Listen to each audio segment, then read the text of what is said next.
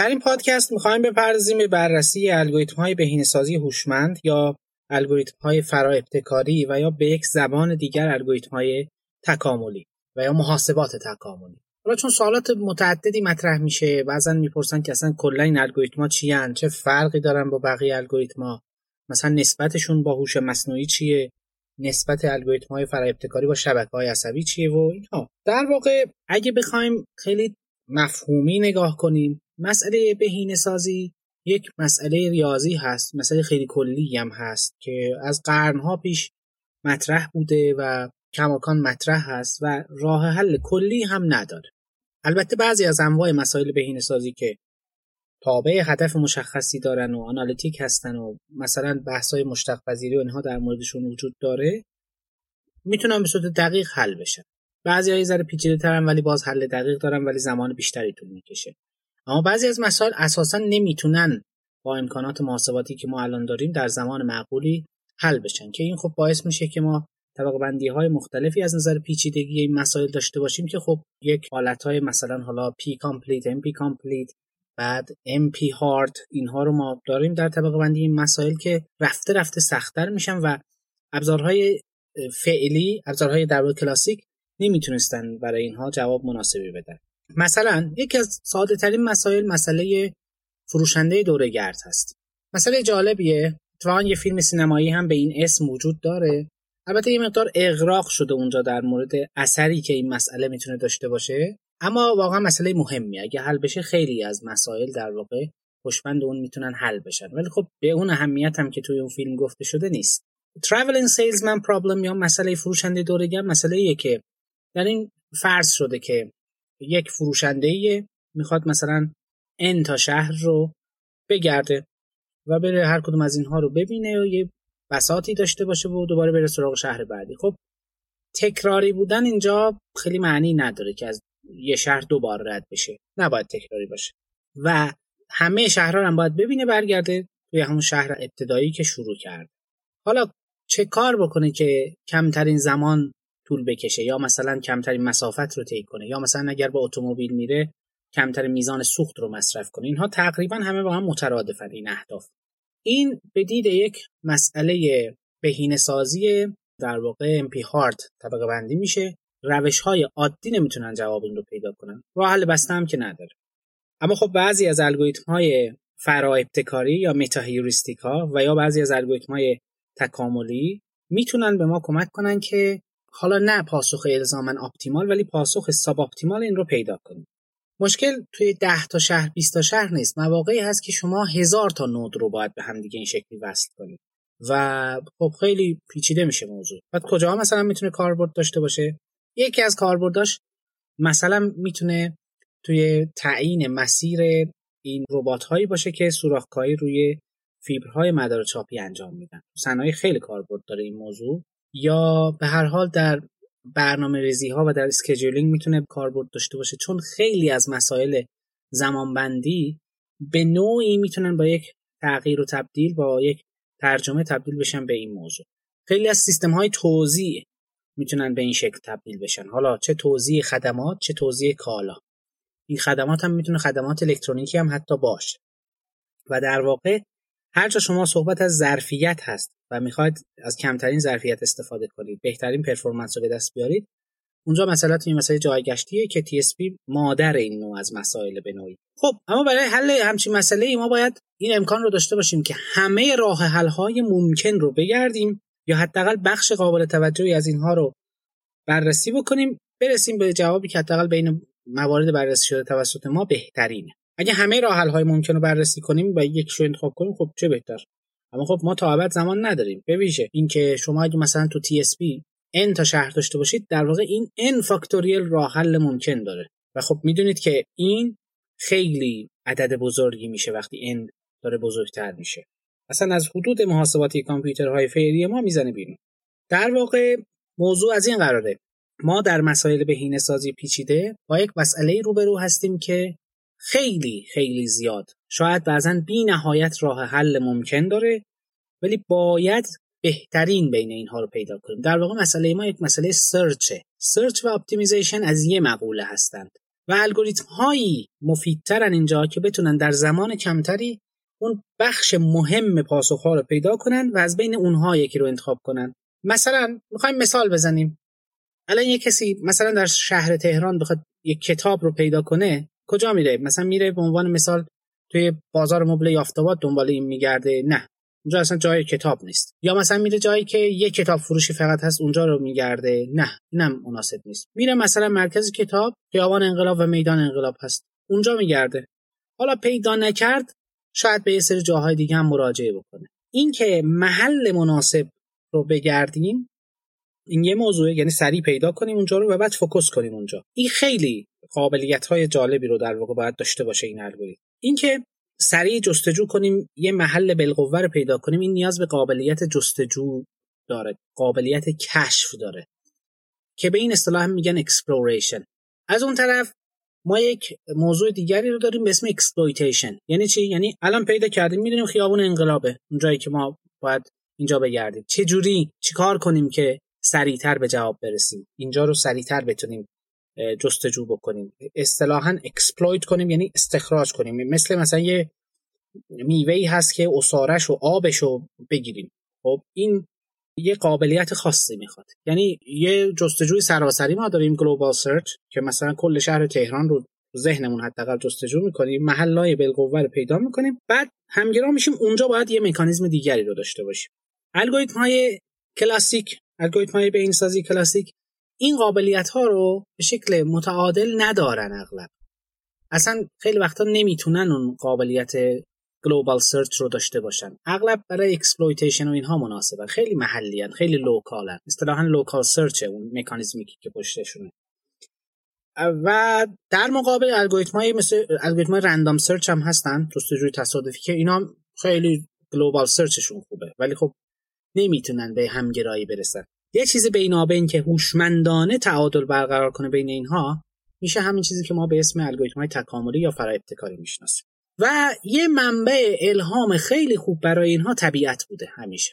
یکی از این موارد الگوریتم ژنتیکه که همونطوری که طبیعت در طی میلیاردها میلیون ها سال حالا بهتر بگیم طی میلیون ها سال تونسته از یک تکسلولی برسه به موجودات پیچیده مثل ما جستجو کرده.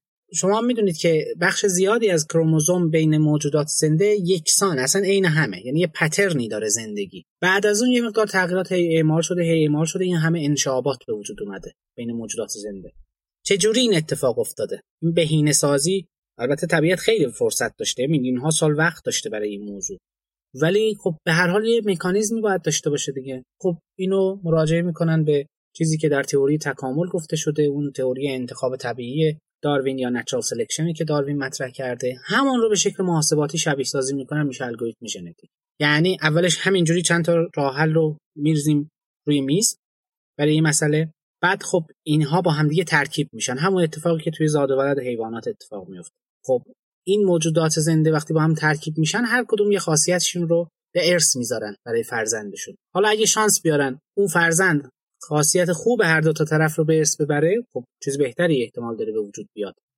و همین کار رو البته این مقدارم به شانس حواله می‌کنن ولی خب خیلی شانسی شانسی نیست مثل رندوم سرچ.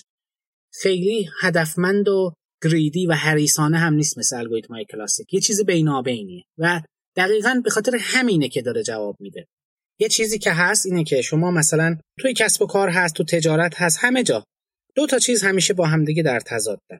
یکی ریلایبلیتیه یا میزان اطمینان به کار یا برعکسش رو بگیم ریسک یکی هم موضوع خود سود کاره. شما نمی‌تونید همزمان هم سود رو ببرید بالا هم ریسک رو بیارید پایین. نمیشه. اصلا کار پر ریسکه که سود بیشتری هم داره.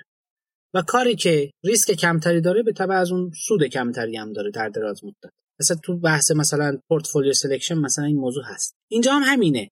شما نمی‌تونید همزمان یه کاری بکنید که همین الگوریتم سریع همگرا بشه هم در عین حال بتونه همه جا رو جستجو کنه. نمیشه. اگه بخواد همه جا رو جستجو کنه نمی‌تونه همگرایی خوبی رو داشته باشه. اگه بخواد همگرا بشه خب نمی‌تونه همه جا رو جستجو بکنه. اما این ترید آف و این تعادل و این موازنه رو بین اینها الگوریتم های بینسازی هوشمند می‌تونن برقرار کنن و منشأ الهامشون هم اغلب طبیعت. حالا الگوریتم ژنتیک یکی از معروف ترین هاست که در دهه هفتاد میلادی معرفی میشه. البته قبل از اون آلمانی ها الگوریتم اولوشن استراتژیز رو معرفی می‌کنن. استراتژی های تکامل. ولی خب به هر حال آمریکایی ها marketing خوبی روی بحث الگوریتم ژنتیک انجام میدن و خب ما الگوریتم ژنتیک رو بیشتر می‌شناسیم. در حالی که خب 4 5 سال قبل از اون evolution strategies معرفی شده بود. بعد خب در دهه 90 الگوریتم مورچگان معرفی میشه. توسط آقای دوریگو که ایشون فکر کنم اصالتشون ایتالیایی هست.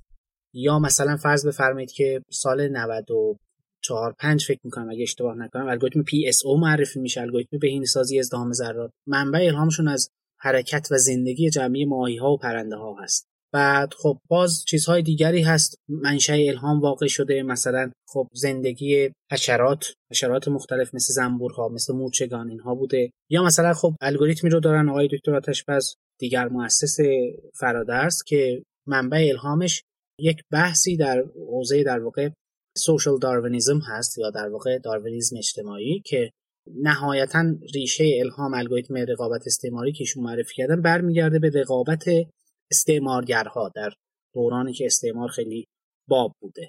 خب اینها می‌بینید هر کدومشون به یک پدیده واقعی میان استناد می‌کنن و به یک پدیده که در طبیعت اتفاق افتاده.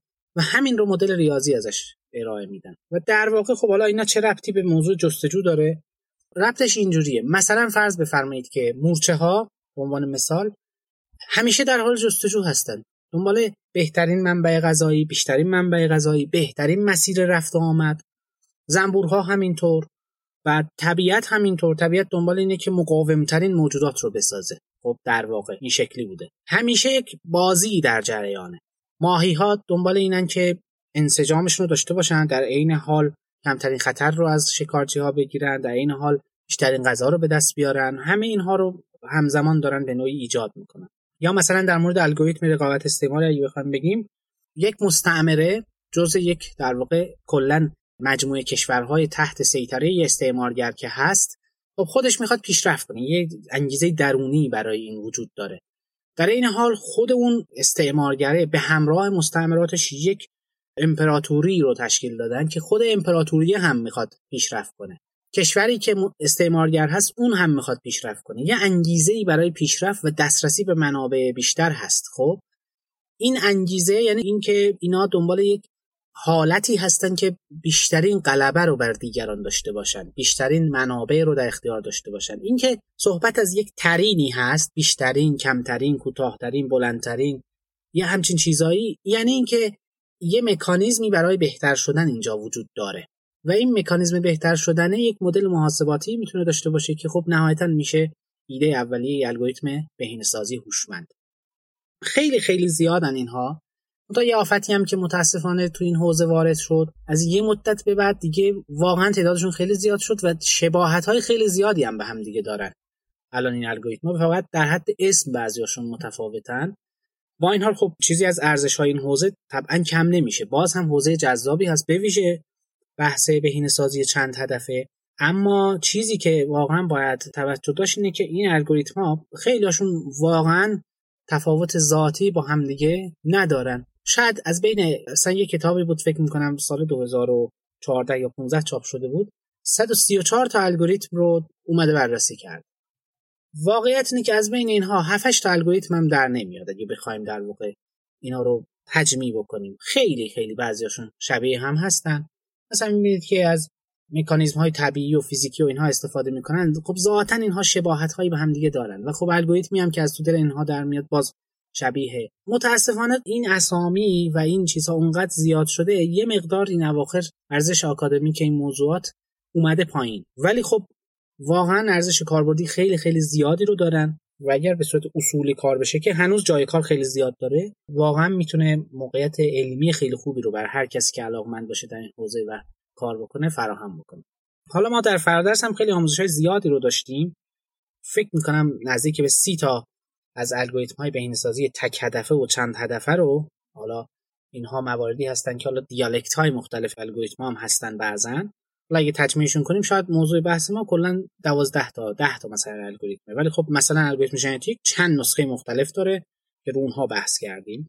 اینها رو اگر مثلا بررسی کنید می‌بینید که خب چقدر چه دنیای وسیعه چه کاربردهای زیادی هست و ما هم خوشحالیم که در فرادست به این موضوع پرداختیم. چیزی که حتی به زبان انگلیسی هم اینا معادل ندارن این آموزش ها این یه فرصت ویژه‌ایه برای ایرانی ها و فارسی زبان ها که بتونن به این منابع دسترسی پیدا کنن. چون واقعا نیست این منابع. به زبان انگلیسی به این مقدار که در واقع ما در فرادست بهش پرداختیم ابدا نیست. حالا اگه علاقمند باشید می‌تونید مراجعه کنید و حتی نه تنها زبان برنامه نویسی مطلب استفاده شده برای پیاده سازی گام به گام اینها بعضا زبان های برنامه نویسی دیگه هم استفاده شدن. مثلا پیاده سازی چند تا از این الگوریتم ها با استفاده از سی شارپ هم گفته شده که خب خیلی می‌تونه برای برنامه نویسان سی شارپ مورد استفاده واقع بشه و خیلی چیزها می‌تونن یاد بگیرن.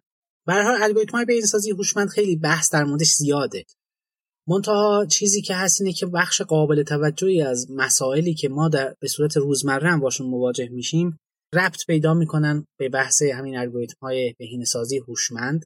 حالا می‌تونه به روش کلاسیک هم حل بشه ولی اینها قدرت زیادی رو به ما میدن. و درک کاربرد اینها اینکه اینا کجا می‌تونن استفاده بشن خودش یه کمکیه که ما سعی کردیم اینجا در موردش صحبت کنیم. اما جزئیات بیشتر خب طبیعتا نیاز به زمان بیشتری داره برای بحث کردن. فکر می‌کنم بالای 200 ساعت آموزش ما در فردست داشتیم در این حوزه که خب خیلی خیلی گسترده هست این حوزه. هنوز هم بخش زیادی از مباحث مونده که میشه در موردشون صحبت کرد. اصلا الگوریتم جدیدی روش های جدیدی به ویژه تو حوزه بهینه‌سازی چند هدف معرفی شدن توی الگوریتم های هایبرید توی الگوریتم های ممتیک و اینها چیزهایی که من فکر می‌کنم که از نظر آکادمیک هم هنوز جذابیت لازم رو داره ولی دنبال فقط تغییر اسم و اینها نباشیم. واقعا اینو من توصیه می‌کنم چون حقیقتا خیلی بدبین شدن داورها به این موضوعات. کسانی که موضوع پایان نامشون اینها تو, تو این حوزه هست یه ذره مراقب این موضوع باشن. نه لزومی نداره شما برید حتما یه الگوریتم جدید استفاده کنید. یه روش coding جدید داشته باشید برای solution هاتون ولی از یه الگوریتم قدیمی استفاده کنید این ارزش علمیش به مراتب بیشتره. تا اینکه حالا با یه اسم عجیب غریبی دوباره دوباره کاری بشه و اینها یه مقدار فکر می‌کنم به اندازه کافی چینی ها و حالا بعضی کشورهای دیگه به این موضوع پرداختن. فکر می‌کنم حتی شایسته ما نیست که خیلی وارد این موضوع بشیم. حالا امیدوارم که این توضیحات براتون مفید واقع شده باشه. باز هم در این موضوع صحبت خواهیم کرد. حتما خب بعد از این شنیدن این پادکست برای افراد باز هم سوالاتی پیش میاد که خب سعی می‌کنیم اونها رو ترجمه کنیم دوباره به موضوع بپردازیم. موفق باشید. خدا نگهدار.